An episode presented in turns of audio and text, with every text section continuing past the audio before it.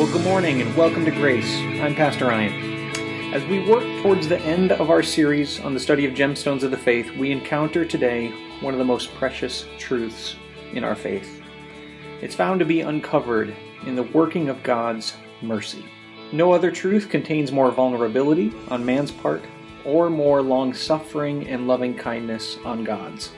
Thanks for joining us today as we search through the scriptures to find the intermingling of God's justice and His mercy woven together in the cross of Jesus Christ.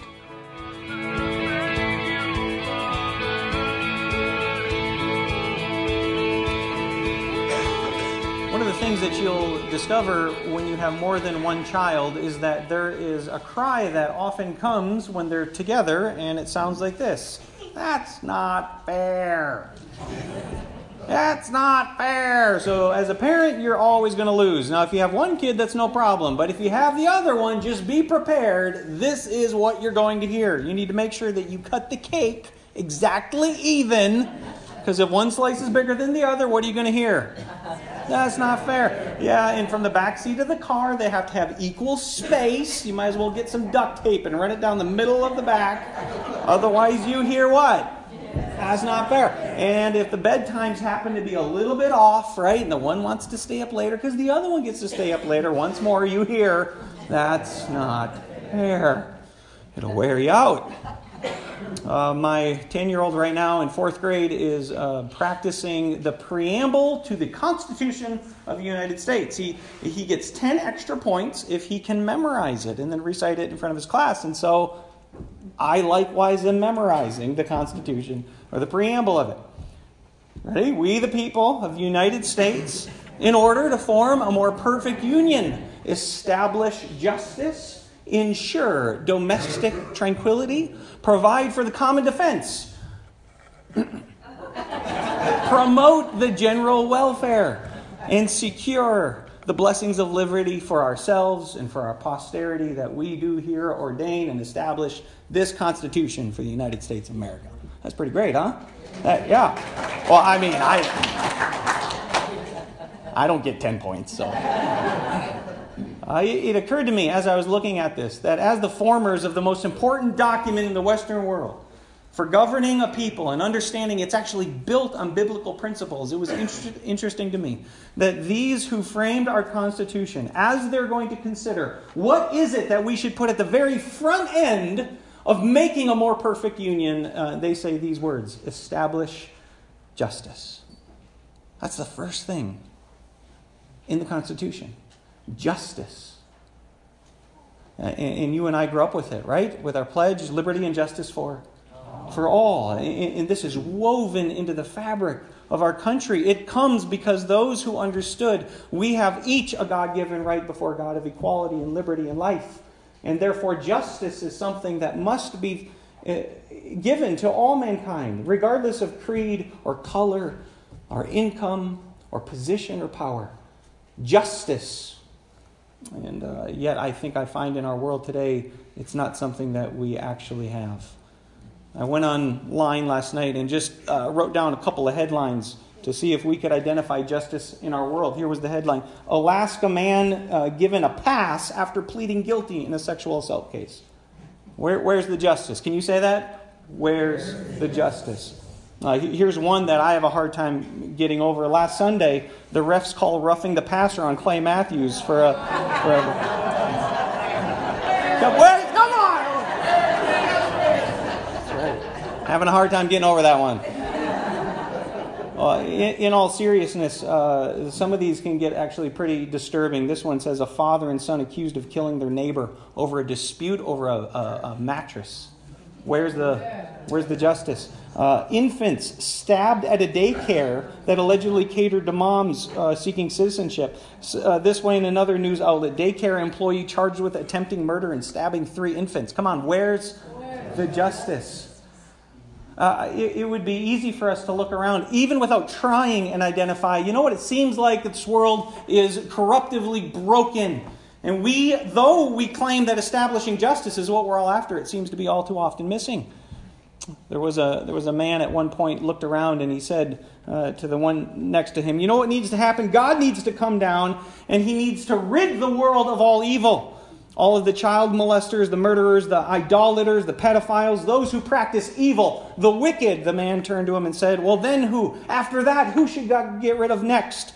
He said, Well, after that, it's the adulterers and the thieves, those who rob and steal and destroy, the greedy and the profane. All right? And after that, who's next? All those who worship false gods and idols, the unrighteous and the accursed, those who blaspheme the name of God and profane, profane his word. And yet he looked around and said, But there's still so many left. What should we do next? And the man exclaimed, Get rid of them all! Get rid of them all! Now here's the problem. You and I, we ha- rally the cry of justice, but what if we turn the tables?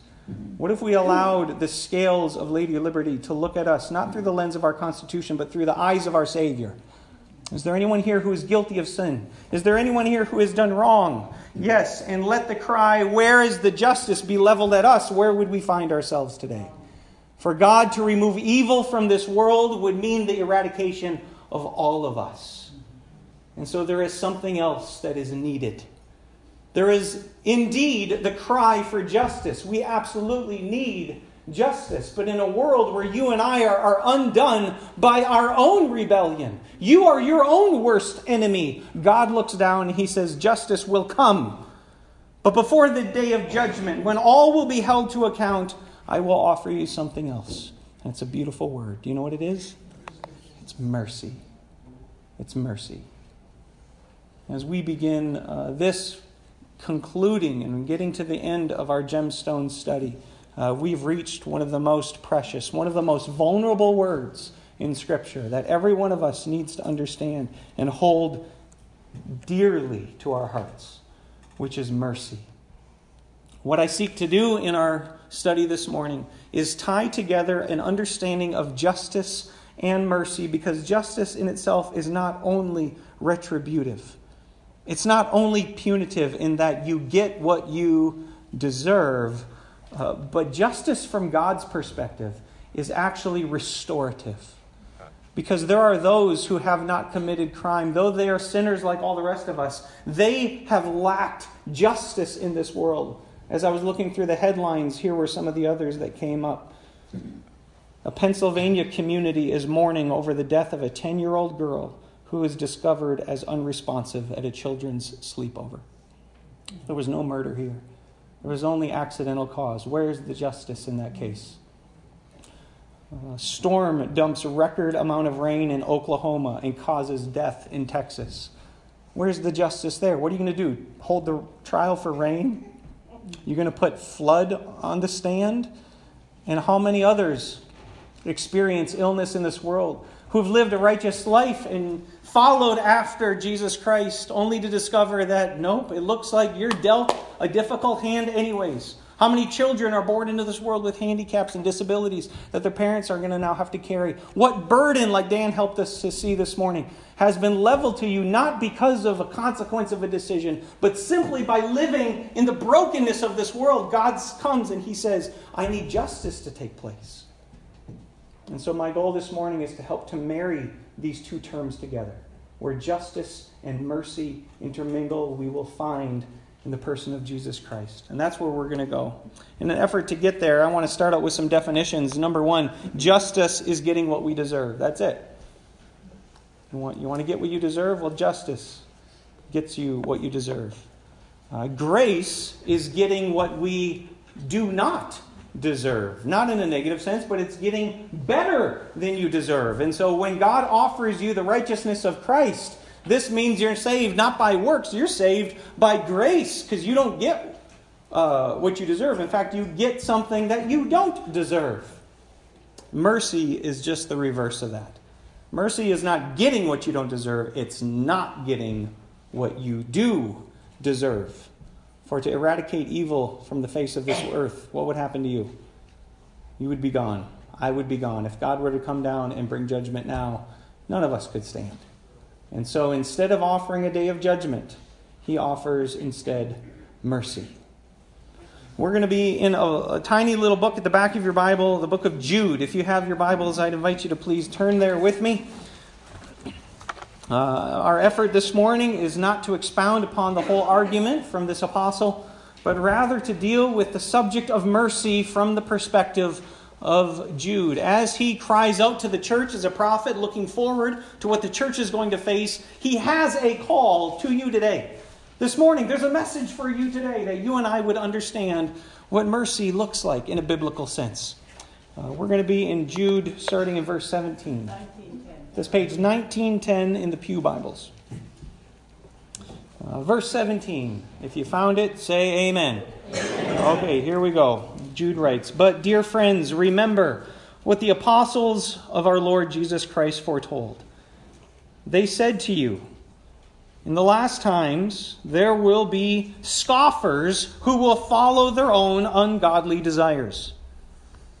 These are the men who divide you, who follow mere natural instincts and do not have the Spirit. But you, dear friends, build yourselves up in the most holy faith and pray in the Holy Spirit. Keep yourselves in God's love as you wait for the mercy of our Lord Jesus Christ to bring you to eternal life. Be merciful to those who doubt.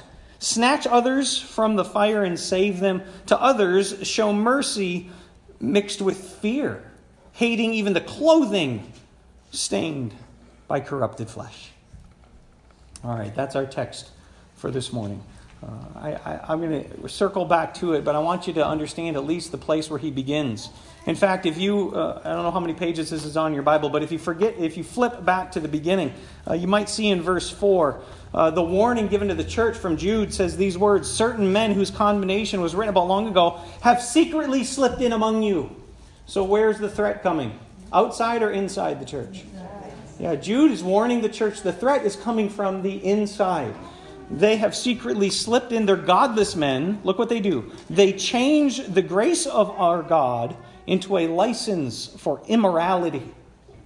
Think about that means. License for immorality. Does that mean it's okay or it's condemned? Yeah, license for it means they've now made it okay. That which God condemned, they've now said is no problem.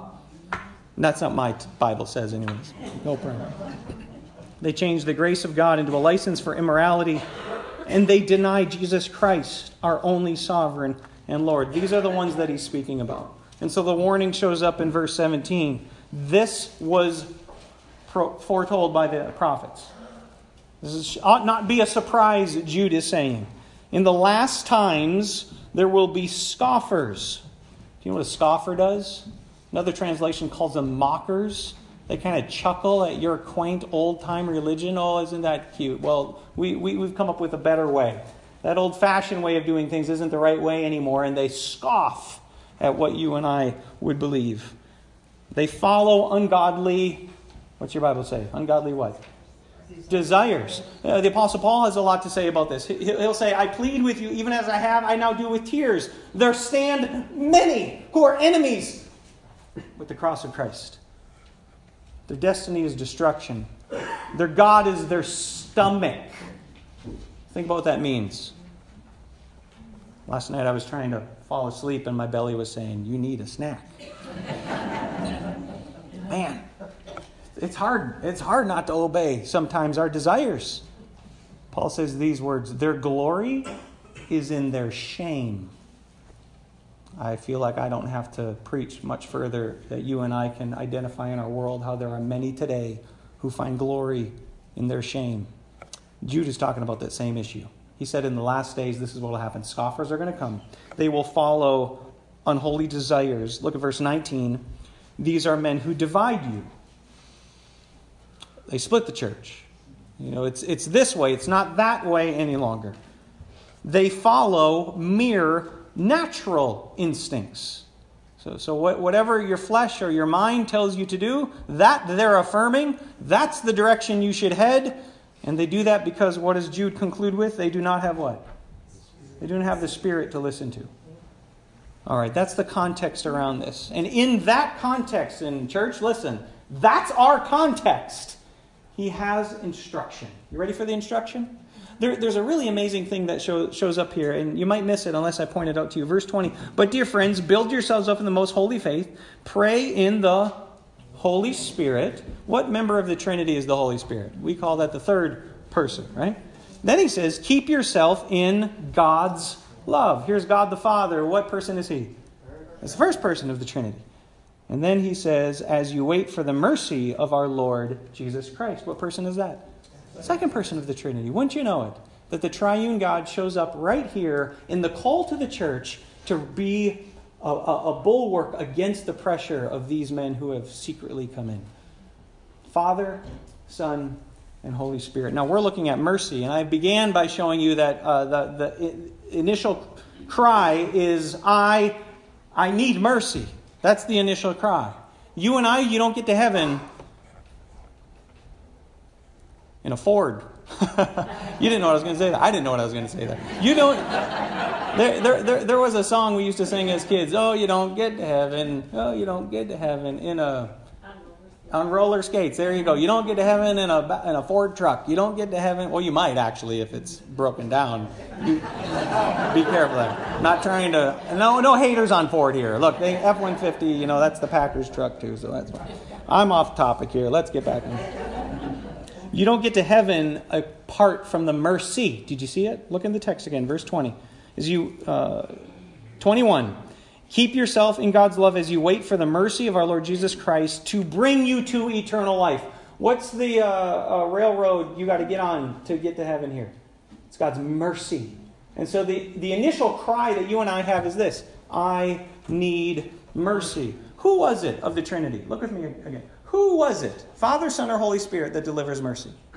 What was it? The mercy of our Lord Jesus Christ. The reason why I want to clue you in on this is because the first identifiable mark of mercy is that it identifies and empathizes with the individual. That's what mercy does. Mercy identifies and empathizes with the individual. You will never be able to extend mercy if you are standing over those who are weak and hurting like this, looking right down your nose. Uh uh-uh. uh You mercy will not be available to you the first stage of being able to extend mercy is identifying with the individual. Walk a mile in their boots and see how, if, if, how better off you would be. And empathize with them, not sympathize like, oh, it's too bad for you. Sorry to hear that. But let your own heart be broken that you would come right alongside them. Uh, the, the picture that we see in Scripture is that you rejoice with those who rejoice, but you also mourn with those who mourn. One of the battles that I routinely fight as a pastor is when folks are hurting uh, the, the, the male side of the species and he just wants to fix it, right? I just want to give you the answer. But you know what? That's not what people need most of the time. They just need identification, they just need empathy, they just need you to sit with them and hurt with them and be with them. Now, God is in heaven, God is spirit. The Holy Spirit comes and indwells and leads and guides, but it was Jesus who came and identified with you and I. Look at this passage out of the book of Hebrews. He writes these words Since therefore the children share in flesh and blood, that's us, he himself shared in their humanity. He had to be made like his brothers in every respect so that he might become a merciful, there's our word, mercy, did you see it? A merciful and faithful high priest in service to God, to make propitiation for the sins of the people. For because he himself has suffered when tempted, he is able to help those who are being tempted. How cool is that? Number one with mercy is that it identifies and it empathizes with the individual. Secondly, from our text, I want you to see that mercy is an expectation of Christian obedience. Mercy is an expectation of Christian obedience. In verse 20, you're given the commands here. Uh, the, the primary command is the word keep in verse 21. But the way in which you keep yourselves is found in verse 20. Look what it says Build yourselves up in the most holy faith and pray in the Holy Spirit. How, how are you doing that? I, I, this is a little bit rhetorical, but I want you to I want you to look inward on this. Are you doing that? Are you building yourself up in the faith? Now, last time I looked, is structures don't erect themselves. It takes a little bit of intentionality to get them off the ground. You know what I'm saying, right? If you're going to build something up, you got to have a plan. You got to move and work towards it. Hear me now. Growth in the Christian life doesn't happen by accident. You, you don't get there uh, by tripping over your shoes and finding suddenly, I no longer love the things of this world. I now love Jesus more than everything. That doesn't happen by accident. You need careful study and practical application of His Word, a yielding and an indwelling, a sensitivity to the Spirit as your guide and your teacher, that you would understand truth. Are you doing this? You ought to be doing this. Because if you want mercy, and all of us are on the mercy train, right? All of us are saying, punch my ticket to get on that train, eternal life. Well, I'll be carried there by mercy through Jesus Christ. Well, it is only assured to those who follow in Christ after obedience. So you've got these commands build yourself up in the most holy faith, pray in the Holy Spirit, keep yourselves in God's love as you wait. Do you see all those verbs? Build, pray, keep, wait. You and I need to learn to pay attention to that such that we would be those who have an expectation of mercy. Now, now God will grant you mercy. And I might, I don't want to confuse anybody here. I'm not saying you got to work harder, you got to work harder, because really it ought to flow from love. Any measure of discipline that you practice in your life, it's filthy rags before God unless it's motivated by what He has first done for you. So if you know God, if you know His mercies, your response is going to be, Yeah, I want to do these things. I'm on board with doing these things. How can I do more of these things? Such that the expectation of mercy is unquestioned in your life. Look at what um, Peter says towards the end of his letter God opposes the proud, but he shows favor to the humble. Humble yourselves, therefore, under God's mighty hand, that he may lift you up in due time. I remember when I was a young man, my dad was trying to uh, play basketball with uh, me and my sister. He always loved to, to coach us and, and kind of instill in us this uh, prowess towards athleticism. And um, I was small, and the coolest guy in the basketball court was a three point shooter. Now, I couldn't quite hork the ball all the way from the three point line when I was little, so my shot got really bad. I mean, I, it, was a, it was a bad shot. My dad would keep telling me these words Son, tuck your elbow. He wanted me to shoot like this, in line. But I couldn't muscle the ball up that far. So I'd have to hork it up like this instead. And he would tell me again. And eventually I got to the point where I was like, I, I got this, Dad. I don't need your help with this anymore. Who doesn't shoot three pointers well today? because of that. My sister, on the other hand, she didn't have the same pride problem her older brother had. And she listened and set all kinds of records in every school she played at for three point shooting. Now, I didn't. Why? Because I was proud because I was not following in obedience. I'd rather do it my way. Thankfully, that's pretty much the worst of my uh, rebellion in that area. But think about your own life. When God says, I'm here to help you, and this is the way you should go, walk in it. Don't turn to the right or to the left. This is what a child of mine looks like. And the Spirit touches your heart. Are you obeying? Are you listening? Or are you like, no, I got this? Hey, I'm good. I got this. God opposes the proud, He lifts up the humble. Here's another passage that's on the same line Matthew 5. You heard it, right? Blessed are the merciful, for they will be shown mercy. If you want mercy, what's He asking of you? Be merciful. Or this one in Luke be merciful, just as your Father is merciful.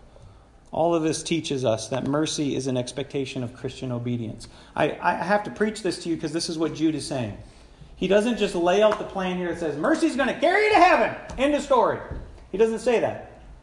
He says, build yourself up in the holy faith. Pray in the Holy Spirit. Keep yourself in the love of God. And wait. And so we have to ask, are we doing those things? Because the expectation of mercy will flow from that. Thirdly, is this mercy is to be delivered in the future. Now, you and I, we receive mercy now, but if you're looking with me in verse 21, there's a word you should underline. He says, Keep yourself in God's love as you. Yeah, isn't that the worst word? Didn't I preach on that last Sunday? Who's ready to be done with waiting already? My goodness. Let's have it. Or maybe we just change how we understand God's slowness. Like Peter will say, He's not slow. He's patient. And look, you ain't there yet. And God has more planned. He has more to come to faith. And so his patience is his love extended to you. So learn to wait. And this means mercy is something that we will see, though we don't see it now. Here's a passage from 1 Peter. He says, Blessed be the God and Father of our Lord Jesus Christ. According to his great mercy, he has caused us to be born again into a living hope through the resurrection of Jesus Christ from the dead to an inheritance that's imperishable, undefiled, and fading, kept in heaven for you, which means it ain't here yet, which means we get to wait. And if you can recall back to last Sunday, that's where our message of hope uh, was finding an application. For who hopes for what they already have? But if you don't have it, you wait for it how? Oh, say it now. You wait for it patiently, not like I've, I've been here for Right? That, this isn't what it looks like in the Christian life. You are called to wait. And so, once again, mercy is something to be delivered to you in the future. Um, I remember my parents took us to the Grand Canyon when we were kids, and uh, it was the first time I had ever seen a train. Um, I mean, I was just a kid. I, I, I, knew about trains, but I never saw one up close. I never saw one just right there and how loud and powerful it was. And I remember my dad said that if you can take a penny and you put it on the track, it'll squish it all the way down. It was the coolest thing ever. And so I thought I would try that. So I found some pennies and I put them on the tracks and I and I and I waited. Now, what did the tracks prove? They prove this is where the train comes. It's just not here yet. And this is what mercy is in your life. You you have a component of God's mercy in your life now, but you're not there yet. The Spirit is given to you now to press upon your spirit that, in fact, guess what? You are God's child. And you can cry out to Him, Abba, Father. You can cry out to God because you have the tracks. You have the proof that you will get there eventually. But until that time, you and I, we wait. Lastly, is this mercy is only needed by those who deserve destruction. This, this is perhaps one of the most important points I can make. Mercy is only needed by those who deserve destruction. I just think of the very uh, basic use of the word mercy. Um, when I was young, um, I remember uh, my uncles, this, is, this is a pun coming up here. Um, my, my uncles would love to play and roughhouse with me. I had the world's best uncles, just loved hanging out with my uncles, my family. And so they were always so much fun. But one of the things that they would do um, on occasion is, is twist your arm like this behind you and make you say, yeah. And they, I, I mean, that was kind of, I think, something they did back in the 50s. And somehow that got brought up into modern day era, but it was actually saying, Uncle, Uncle. And I mean, we roughhouse and have a good fun, but that was really crying out what? What word was that? mercy. Yeah, because I was in pain. Let me go, right? Because this is not enjoyable. Think about the root word of mercy. Mercy is what people call out when they're in pain. Mercy is what people call out when they're in trouble. And if you and I don't realize the destruction that's coming in front of us, what won't you cry for?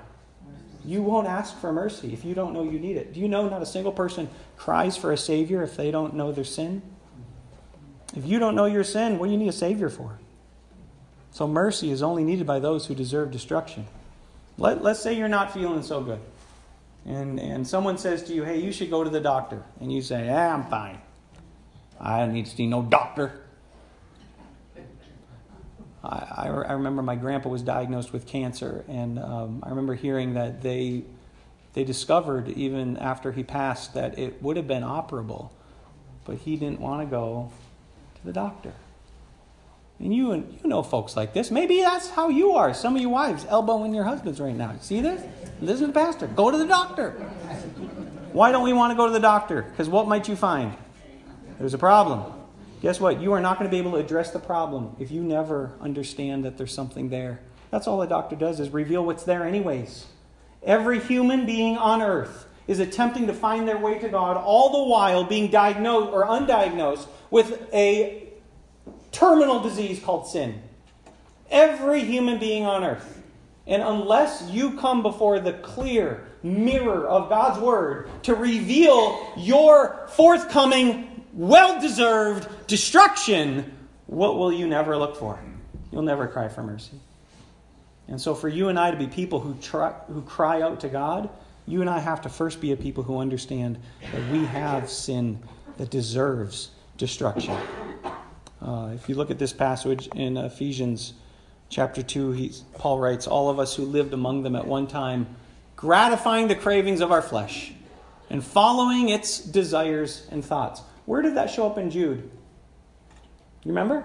We, we read it. It was at the beginning. It wasn't outside the church.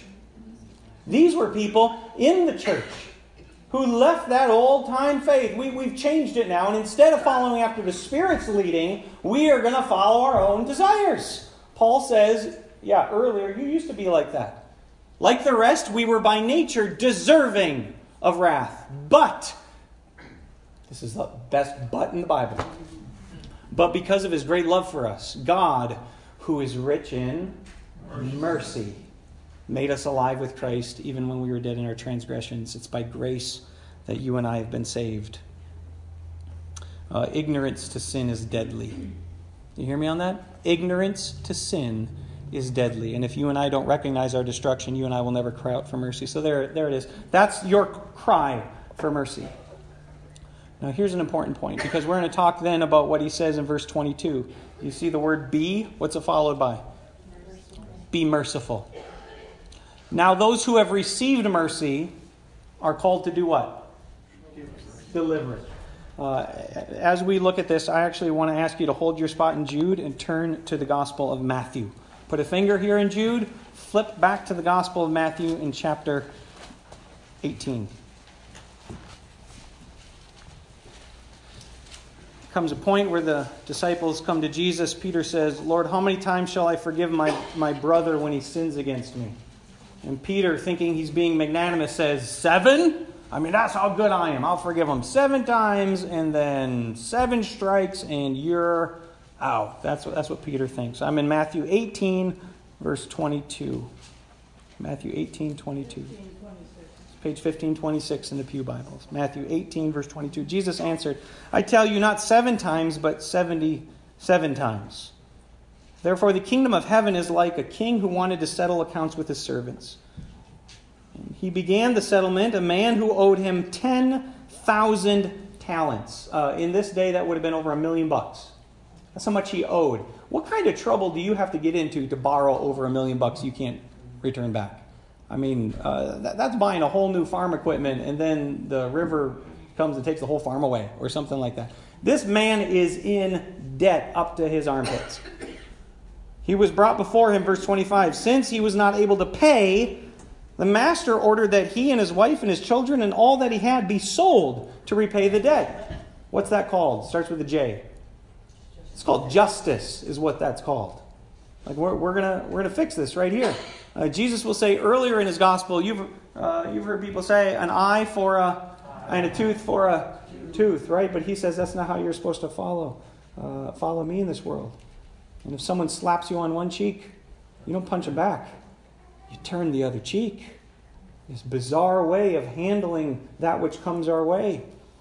And Jesus overturns this again in this same instance. He's giving justice, verse 26. The servant fell on his knees before him.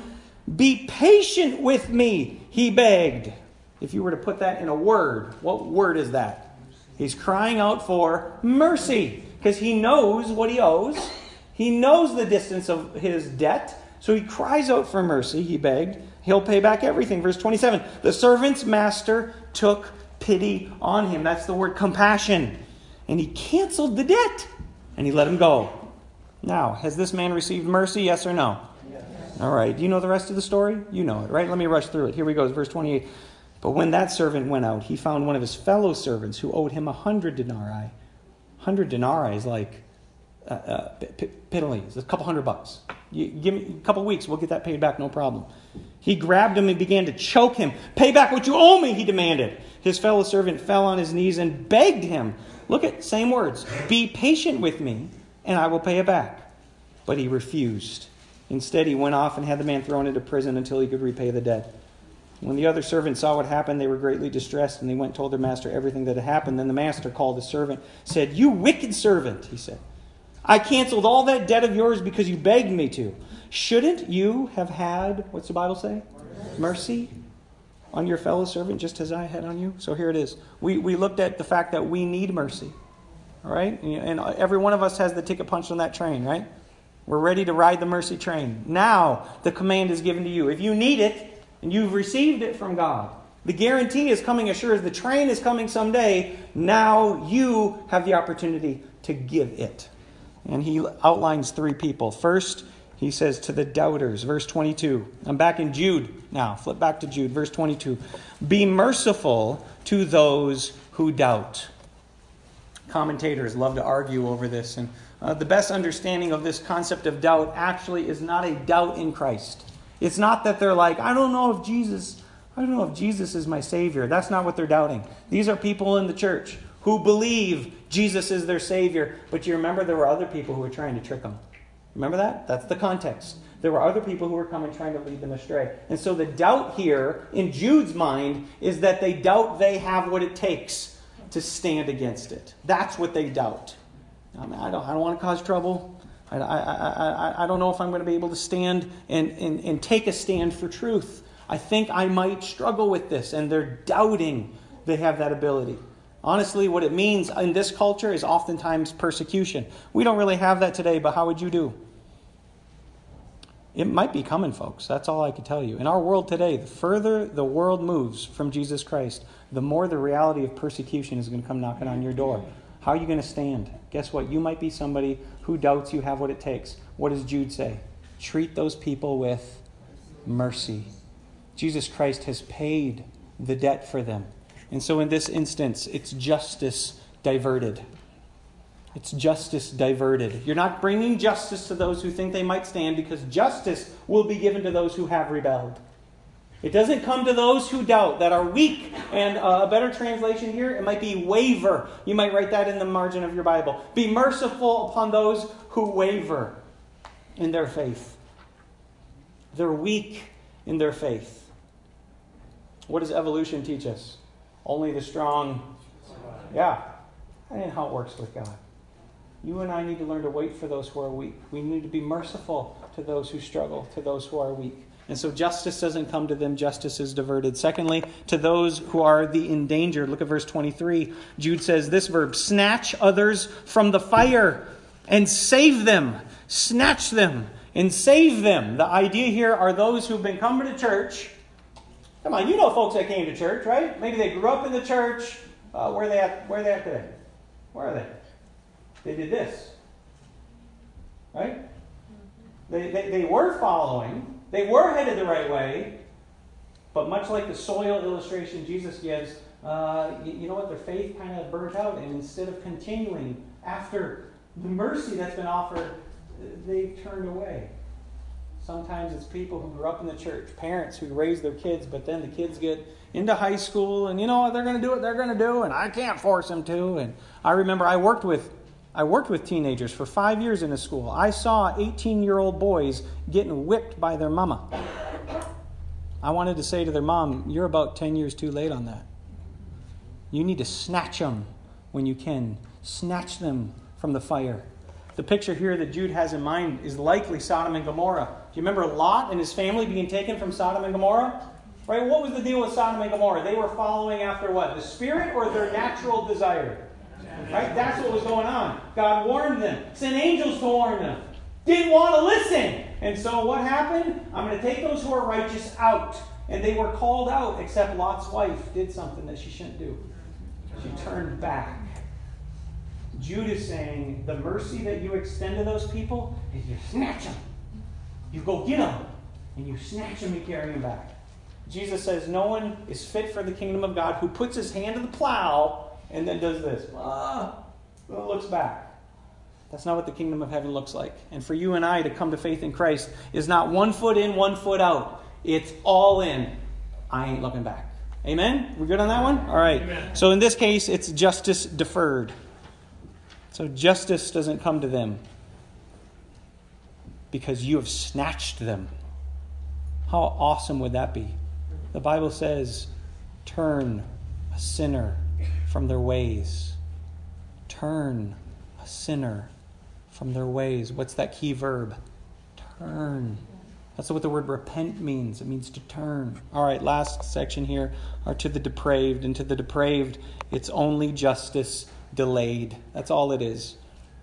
the end of verse 23, he says, To others show mercy mixed with fear, hating even the clothing that's been stained by corrupted flesh. So these are the people who have turned away, and you know what? Honestly, I want nothing to do with God. I don't. The Bible doesn't say give them justice. God will give them justice. He says give them mercy, but in this case, you give them mercy mixed with fear. Do you know what you're doing? If you're offering people, if you're letting them off the hook, if you're just giving them mercy with no fear, do you know what that's called? It's called enablement, is what that's called. There's no consequence. You're fine. I don't see God showing up here anywhere. You just keep doing what you're doing. You ain't hurting nobody. That's mercy without fear. It's called enablement. Do you know what fear without mercy is called? It's called tyranny. You're not called to give either of those. Instead, listen to what Jude says offer them mercy with fear. They need to understand that if they continue to rebel against God, justice is coming. It might not show up today, but it's only delayed. It's on its way. It's going to get there eventually. And this is the warning that we are called to give people. God hates most of all the pride in our hearts. You might think back to the story of the two people on the corner praying. You had a you had a politician, you had this this religious zealot, right? He stands and he says, "Lord, I thank you that I'm not like these sinners. You are lucky to have me, God. Good job choosing me to be on your team." But then there's a tax collector. And he says the tax collector doesn't even raise his head to heaven. Instead, he bows and he beats his chest and he says these words Have mercy on me, a sinner. Does he know what he deserves? Yes or no? Yes. Absolutely, he does. Is he prideful or is he humble? humble? He's humble before God. Here's a warning comes out of the book of Hebrews, chapter 10. The writer says this If we deliberately keep on sinning, uh, this doesn't mean you don't struggle with sin. You'll call it sin, and God says, All right, that's what I call it. Flee from it. But call it what I call it. That's not what these guys are doing. They're not calling it sin, they're calling it okay. That's fine. If we deliberately keep on sinning after we receive the knowledge of the truth, no sacrifice for sin is left, but only fearful expectation of what? Justice. You will get what you deserve. Judgment will come, and of raging fire that will consume the enemies of God. And so justice is only delayed. But here you go. Everybody falls into one of these categories. Look, either you're the one giving mercy, or maybe you don't know if you're going to be able to stand be merciful to those. Or maybe you're somebody who, well, I gone to church, but I don't know if I should have come this Sunday, uh, but I'm back here now. Hey, you snatch them before they get out this door, right? You snatch them, those who have turned their back, and you bring them back. You will save them from fire. But then those who are just walking away and want nothing to do with it, you still give them mercy. For justice is not yours to dispel. The Lord says, I will repay. Vengeance is mine. God will set all the records right according to his will. Until that time, you give them mercy mixed with what? Remember? Fear. You give them the fear of God in their hearts that they would know. All right, let me wrap this up. Here's our conclusion and application. Number one, you need to act justly. You need to act justly. The false teachers still need to be rejected.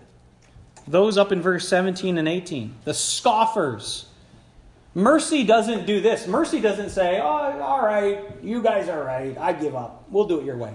It's not what mercy does. Mercy holds to the truth it acts with justice.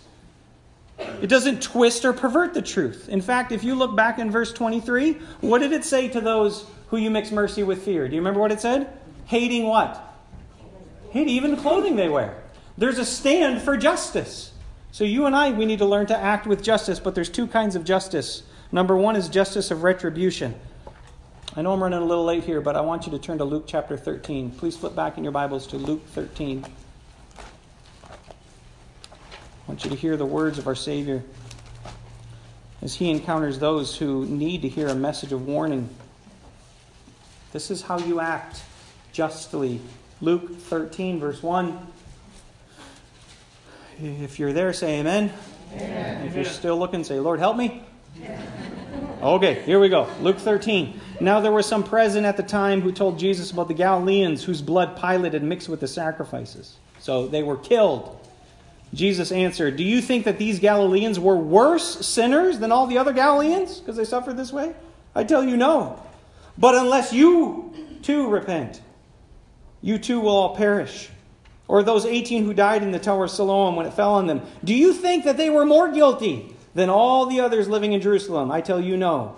But unless you repent, you too will all perish. He told them this parable A man had a fig tree planted in his vineyard, and he went to look for fruit on it, but didn't find any. And so he said to the man who took care of the vineyard, For three years now I've been coming to look for fruit on this fig tree and haven't found any. Cut it down. What's that called? Justice. I've been waiting.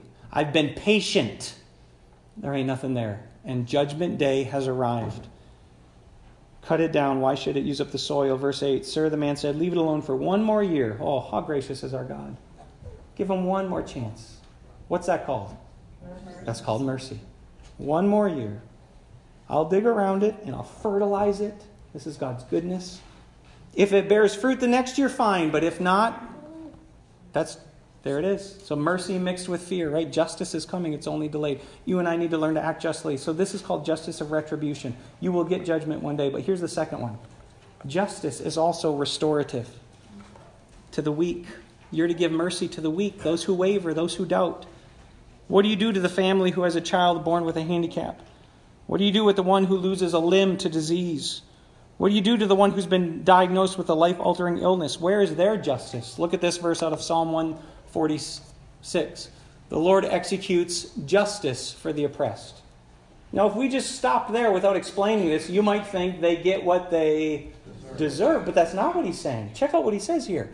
To the oppressed, who gives food to the hungry. The Lord sets the prisoners free. The Lord opens the eyes of the blind. The Lord raises up those who are bowed down. The Lord loves the righteous. The Lord protects the strangers. He supports the fatherless and the widow. But he thwarts the way of the wicked. The difference here between these and these are those who know what sin is. It's the wicked who say, I need no help. I, I need no help here. My way is just fine. God will thwart their way. But for every one of these who are in need, justice is not retributive, justice is restorative. And so the call that I'm giving you this morning is to act justly. Number two is this love mercy. You need to love mercy. James chapter 2 says these words Speak and act as those who are going to be judged by the law that gives freedom. The law that gives freedom is the law of rewards. So if you want rewards in heaven, what should you do today? help the weak. That's what you should do. Show mercy. That's the law that will give freedom. Because judgment without mercy will be shown to anyone who has not been merciful. So, unless you show mercy, all you have to look forward to is judgment. Mercy triumphs over judgment. And so, my call to you this morning is to love mercy. Do you know how to do that? I already, I already told you, but I, I got to take a point just to press it again. Mercy identifies and empathizes with the individual. Look, I know I'm getting preachy here. You, you all understand it's easy to look down your nose at folks. It's easy to, right? It's, it's easy to find somebody who's worse off than you and think they should try harder. Get off your bum, right? Come on, get a job. That's not mercy. And that's not the way God treats you. You and I need to learn to become the kind of people who love and help the weak by identifying with them, by walking a mile in their shoes, by empathizing with them. All right, thirdly, is this walk humbly. There's a verse that's written in the, uh, the prophet Micah. I wrote it down in your sermon notes. Here it is. He who has told you, O man, what is good. And what does the Lord require of you? Here it is to do justice, to love kindness or mercy, and to walk humbly with your God. And so there it is. I, I want to make sure that you don't leave church this morning and say, hey, What was the pastor talking about? Like, went on for like 50 minutes. I, what was he talking about? What do I do? I don't want you to miss it. This is what the text says to do act with justice, hold to truth. Do not corrupt truth because you're pressured to. Hold to it. Secondly, love mercy. Be willing to give it because you have first been given it. And lastly, walk humbly. The last thing I have to say as I conclude is that there is a place where mercy and justice are intermingled, and it's right here. You see, on the cross, God did enter into our world. It was at the cross, the cry from people who said, It's not fair. right? Just like little kids. Ain't fair, God. The only time it has not been fair was right here. For every time you and I receive punishment in this world, guess what? We deserve it. There was one man who didn't. And so God found a way to offer before the day of judgment mercy by placing judgment on his own son. And it was a judgment that did two things. It was a retributive judgment, in that the punishment for our sins was placed upon his back. It was a satisfactory payment. The word here is atonement. It covered, it was sufficient for your sins, but it was more than retributive. It was also restorative. Because in the cross, Jesus has taken our death such that his resurrection offers you a new life. You don't have to live the way you once did. You can now live the life Jesus offers to you to restore you to what it means to be a full human, to live in harmony with your Creator. That's justice intertwined with mercy. Did you hear the choir? Mercy there was great, and grace was free. Pardon there was multiplied to me. There, my burdened soul found liberty at Calvary. Mercy there was great, and grace was free. Pardon there was multiplied to me. There, my burdened soul found liberty at Calvary. Let's pray.